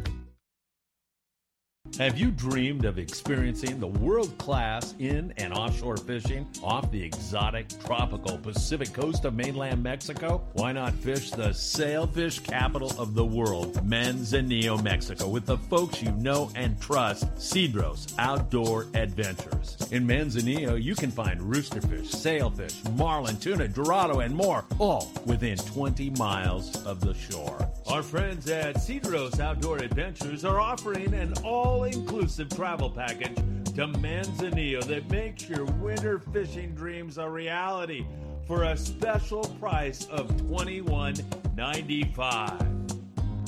Cedros Outdoor Adventures is a name you learn to trust for safety and value, but these trips are available for a limited time only, starting this fall through March 2021. Learn further trip details and make your reservation at cedrosoutdooradventures.com or call at 619 793 5419. Rod and Reel Radio is brought to you by BajaBound.com Insurance Services. Are you driving to Mexico? You can buy and print out your Mexican auto insurance policy online in the convenience of your own home or office in minutes now with BajaBound.com's easy to use website. After printing your auto insurance, check out the BajaBound.com site. There too, you will find great travel tips and information to help you get the most out of your next road trip south of the border. So, this is an important fact to remember. Use BajaBound.com. It's the easiest way to find and get Mexican auto insurance. Hey, Stan Vandenberg and I, we want to welcome you back to Rod and Reel Radio. Our special guest this hour is Mike Conroy, and we've been talking about the uh, federal government's ambitious plan to uh, establish uh, wind generators off our California coast, uh, specifically 30 gigawatt generators by 2030. Mike has just told us what the size of one of those uh, generating fields would be we were talking about how it might impact the migratory plan of uh, of, uh, of fish up and down our coast. And Stan, you were going to come up with a comment or question, so why don't you lead us off? It just irks me. you know, we have really, really big problems. We just had a, a gentleman on prior to Mike talking about artificial reefs and how hard it was to put an artificial reef down. Let's you know get a thousand yards of artificial reef, and what you have to do to get that down there, and it takes 35 years to get one in. Whereas now we're talking about not a thousand yards, we're talking about thousand miles of something that will impact not only the environment under the water but above the water too. You can't have windmills whipping in the fog with birds flying through it. It's not going to be a good thing. You can't have. I mean, it happens on our on our desert areas right now. You drive around, you see thousands of these windmills. It's not like it's a pretty sight. It's just there, and it's and it's had an effect on the environment and the habitat of animals that live in the that arena too. What that would happen? What happens when they put that much into an environment that they've never done it before is going to be, I think, a travesty. One, one you can put it in without having 35 years of, of fight to get a, a thousand yards in. Now you can just put them in the ocean. That just blows me away. Well, Mike, uh, uh, a question to you, and I don't know uh, if you can answer this or not. We're talking about all these wind generating facilities off the coast. Somehow, the energy that they create has to be transmitted from that point onto shoreline somewhere, has to be gathered. I mean, you're talking about a, a tremendous logistical problem on the ocean bed before it even uh, gets to land. Yeah, you're right, and that's that, that's one of the many questions that we have asked. Um, you know, how do they intend? You know, wh- where are going to be the landing spots for these transmission lines? What do the transmission cables look like? What are going to be the impacts of the transmission cables on the habitat, the marine environment, and species in the area? Um, you know, electromagnetic fields that are generated by these transmission cables. You know, there have been some studies done on impacts to, I think they did one on Dungeness crab, and they said that there wasn't any, but you know, I'm more concerned, and I think all of us would be more concerned of is this going to, in any way, shape, or form, hinder the ability of a salmon, which is dependent upon returning to its river of birth, from returning to its river of birth. You know, we, we, we just, I'm not sure that we know what the answer is to that for our Pacific Coast salmons. And, and there's just so many other was, things that's just that one we don't thing, know. too. I mean, to, to be able to say, "Oh, we're just going to throw them in here," without doing any research about what the effect could be, is just asinine, but we're seeing more and more of that, unfortunately. But that that's tremendously volatile when you talk about that many pieces in in the ocean and what it could have an effect on, uh, especially off our coastline. No, you're you're you're 100 percent right. Uh, you know, and it's you know th- this is all being done as in response to you know the changing climate and you know speaking strictly for myself but you know whatever reasonable steps that we can do to help to, to help with that i'm fine with it I, I just don't know that putting a thousand miles of wind farm off the coast is the answer um, because the, the harvest opportunity is lost off our coast. We're going to be importing that fish from third, you know, non-U.S. sources, and the greenhouse gas emissions associated with those imports is going to exceed the savings that that we're getting by putting in these wind farms. So it's just, it clearly doesn't seem like it's been well thought out, well planned, and yeah, I, I there's a bunch of us who've been working on this for a while that are really scratching our heads, wondering what the heck is really going on here. Right. Well, Mike, uh, going to another subject, then let's uh, talk about uh, what is happening with this 3030 uh, initiative. It was uh, first uh, brought to our attention with our state legislature that they called it AB 3030, and now the feds seem to be getting behind this 3030 initiative. Can you explain to us a little bit about what it is and what the ramifications of it might be? Yeah, I can. Thanks. Thanks. This is another one of these really important things, and I think you you you highlighted where this all really kind of got its impetus, you know, for all of us getting really engaged, and that was with that state bill last year, AB 3030. And this is just another one of those examples, like you cited earlier with sardine, where the commercial sector, recreational sector, charter boat sector, in this case, you know, a bunch of the, the hunters, land, you know, landside folks all came together as a unified coalition in opposition to this bill. And that bill established a state goal which would be protecting 30% of states' coastal waters. You know, one of the reasons why we were uh, so against it was we didn't know what protect meant. No one, no one could offer us a definition of what that meant. So, as soon as that bill failed, well, be, before we do this, maybe I should go back and just give you a brief overview of what 30 by 30 actually is. I guess I'm assuming that everybody, everybody understands it.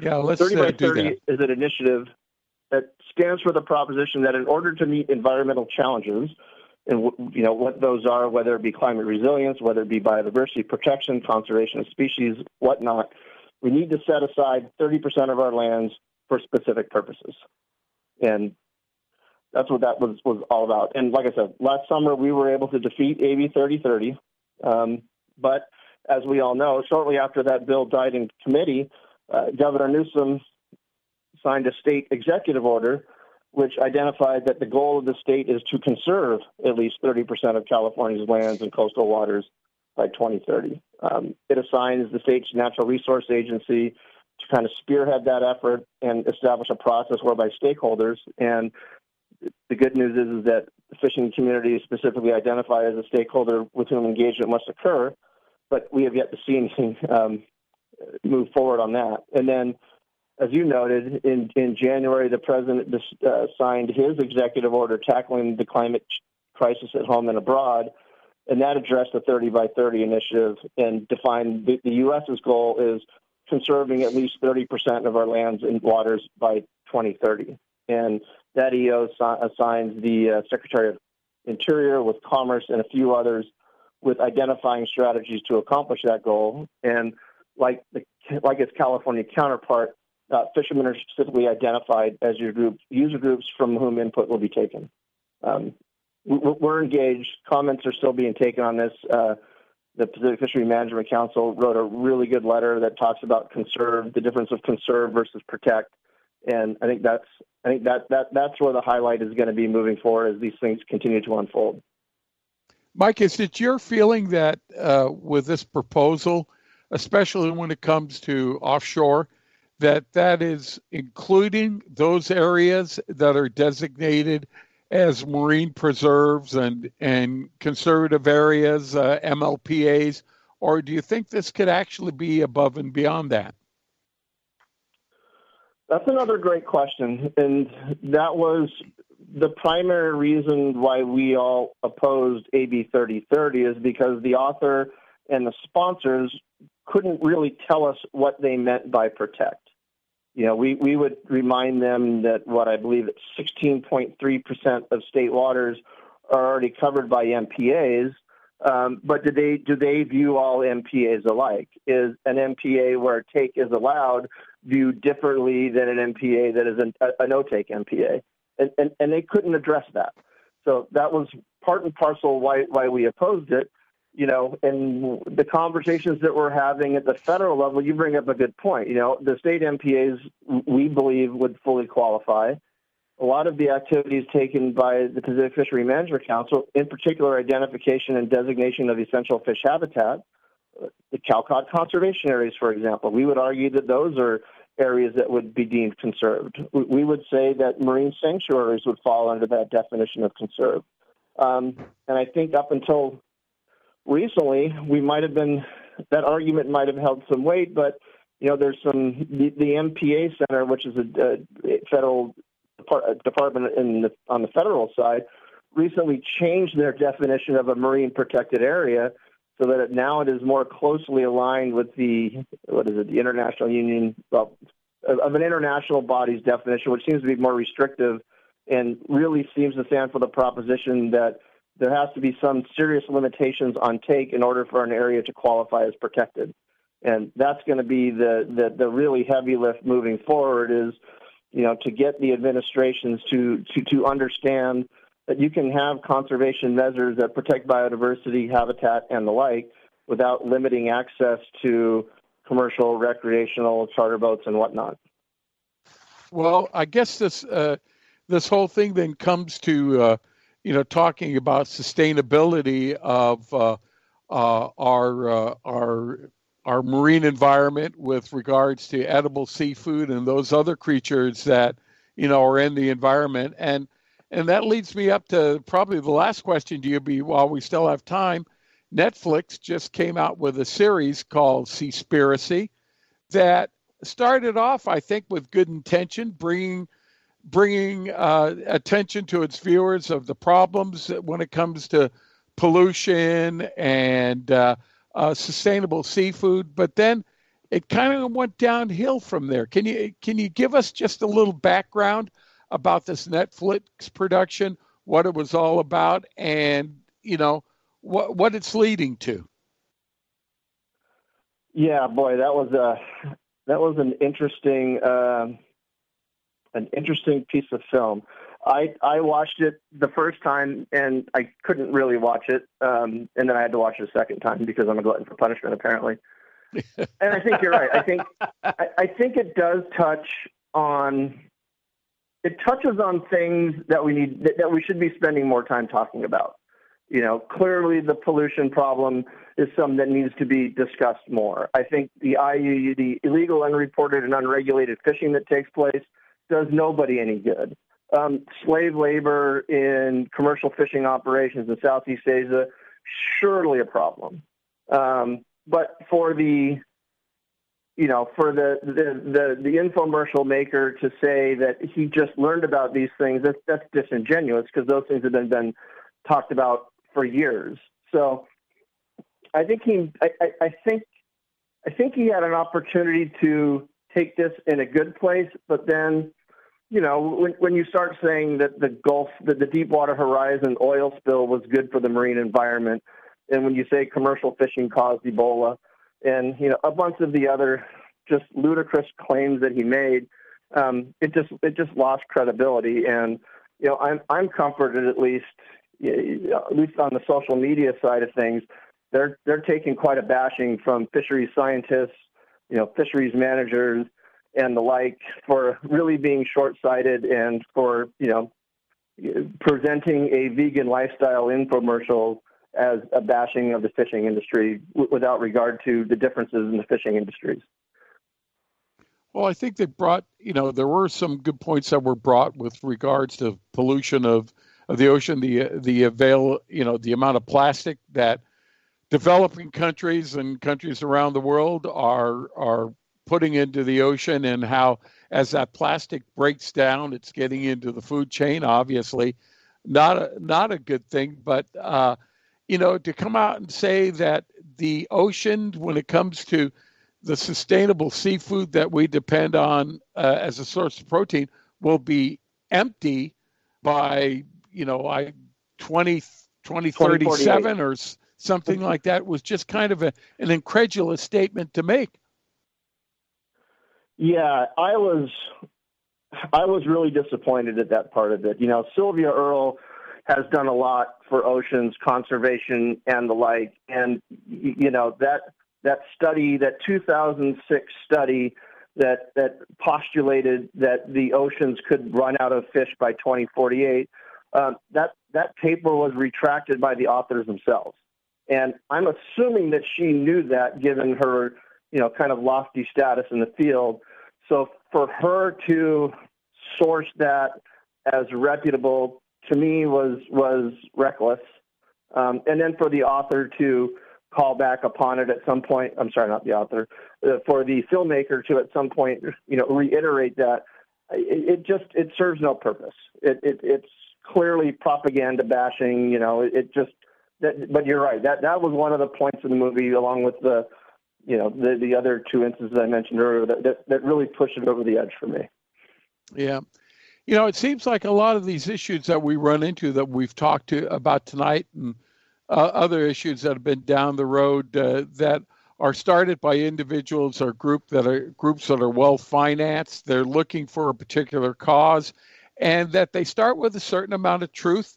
Uh, the fact that hey, something uh, should be looked at to conserve, but then it go it seems to go from a, a scenario of conserving to protecting to closing, and that in order to to save this particular environment or save this particular species, we we definitely have to close it down, and we find out that you know fishermen, sportsmen, commercial fishermen, they actually are the stewards of the environment and they're kind of looking out for the future as well as anybody out there. And I got to tell you, for the most part, we're usually way undergunned, way underfinanced, and find ourselves in a predicament where we're defending ourselves after the damage has been done by these groups. Yeah, I think I think that's a very astute observation, um, and we see it play out, you know, in in every venue that at least I participate in. Um, you know, I want to harken back to the sardine thing that we that happened last Friday. You know, there were environmental groups who were who were lobbying for a de minimis live bait fishery, and I don't have the number in front of me, but it was something like 350 tons, and that would have been crippling to you know the the the, the fishing economy in Southern California. I mean, it, it, it's just, it, but thankfully, common sense prevailed. But you're right. There, there is no shortage of these well-funded organizations, and that 30 by 30 thing that we just got through talking about. You know, that there's a foundation that dangled out a billion dollars to for groups to support and move forward this 30 by 30 initiative. So it's you know it, it, it's not a fair fight a lot of the times, and it's it's the it's the quintessential David versus Goliath. But you know we're we're holding our own, and and I think that's because we have truth, logic, and common sense on our side most of the time. Well, Mike, I think we have to use this as sort of like a wake up call not only uh, because of the current political environment that we are, that not only in the state and the federal level, but also there are a lot of groups, as you say, that are well funded out there that are looking just to close everything down in the name of being protected. So I guess the million dollar question is us individuals that are sportsmen, casual observers, uh, casual fishermen, not not being in the industry, what can we do to help stem this tide that seems like we are constantly having to fight and in a lot of cases coming up on the short end of? Yeah, boy, that's a great question, and I wish I knew the answer to that one. I mean, I'm going to give you my stock answer, which is just be aware. You know, it's it's it's not like how things were 20, 30 years ago where you could just kind of stick your head in the sand and, and nothing was coming. Um, you know, I, I applaud what you do. Uh, you know, this is a platform where folks can learn of these things that are coming and learn what the, you know, what, what the implications of the 30 by 30 is or what the implications of offshore wind is. And I think that the more awareness that there is and the more that there's talking about it going on, then the more it, it gets traction. I was you know, the State Lands Commission recently held two webinars about these two demo project wind farms they want to put off Vandenberg in state waters. And they had one about six months ago that maybe 10 people attended. And it, I was really discouraged. But this, the, the two that they just had, I think that there were up to, you know, 50 or 60 individuals from the commercial side, the recreational side, the charter boat side so clearly, there's awareness is raising.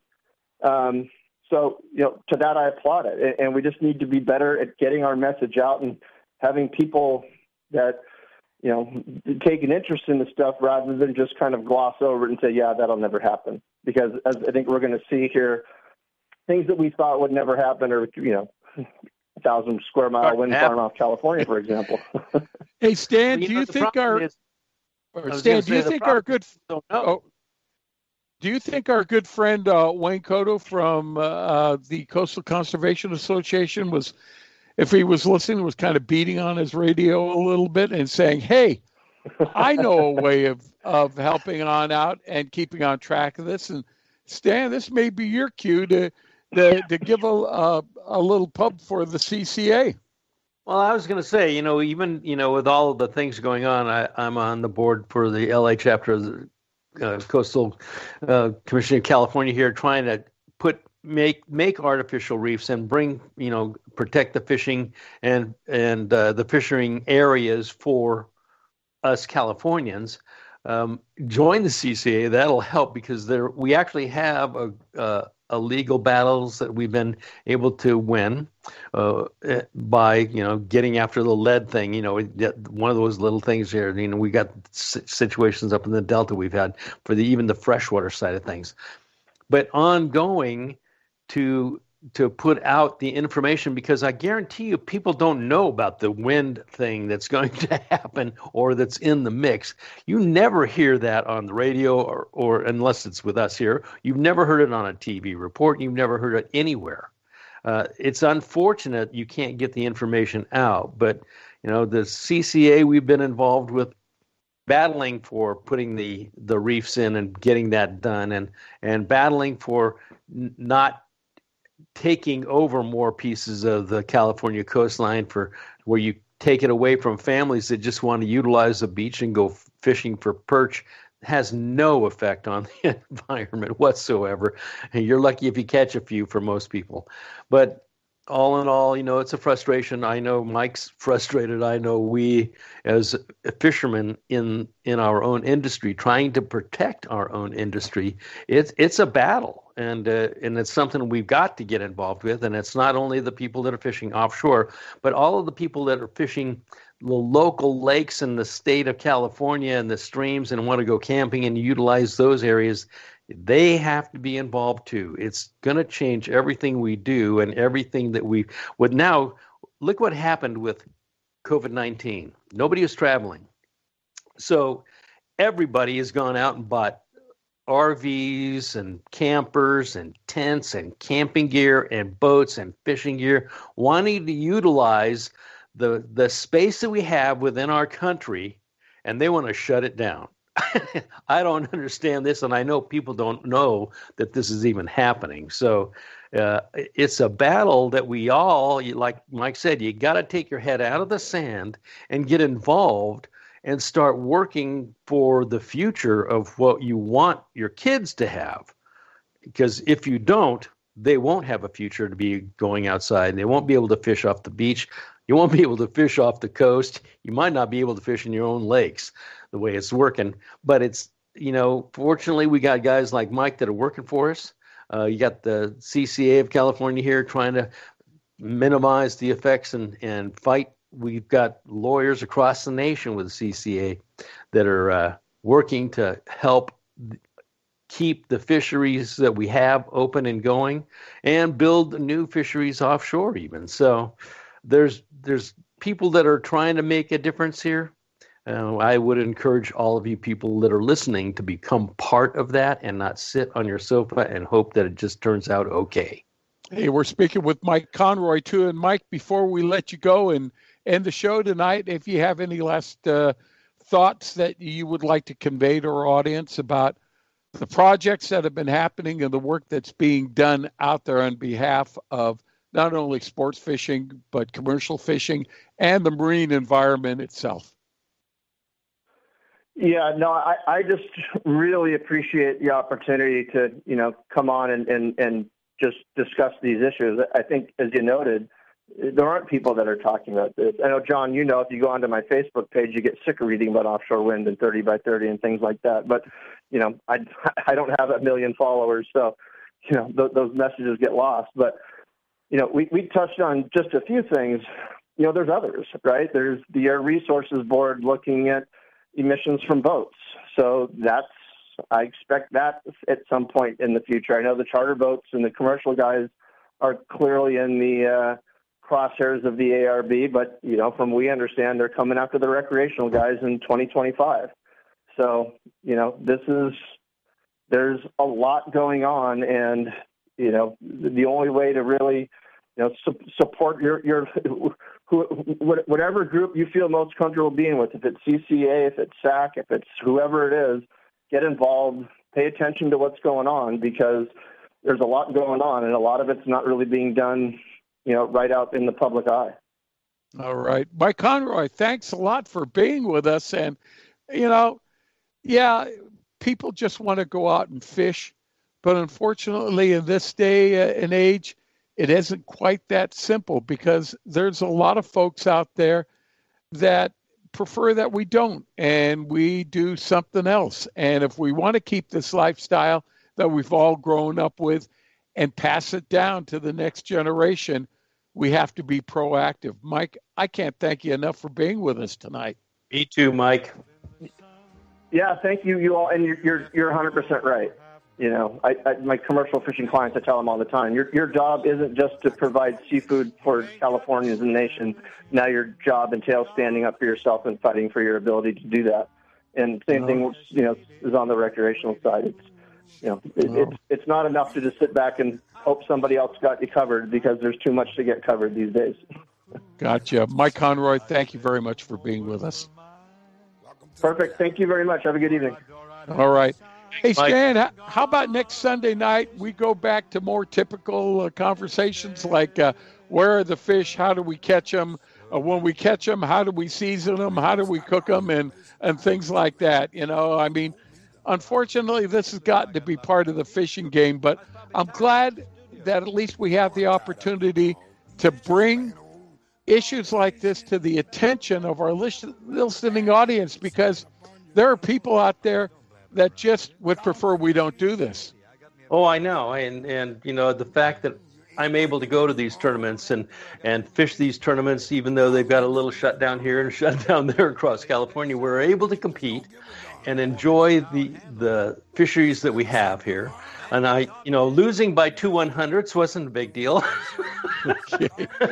hey, Stan, that has to be it for tonight. Hey, Otto, thanks a lot for keeping us on the air. Ben Harvey, our local producer, and always in memory of Big Tuna Bill and Eddie McCune that kept us on the air, and Mr. Paul Leader from El Cajon Ford. We'll be back next Sunday night with more Rod Reel Radio Live. So thanks for listening, everyone. Good night for now.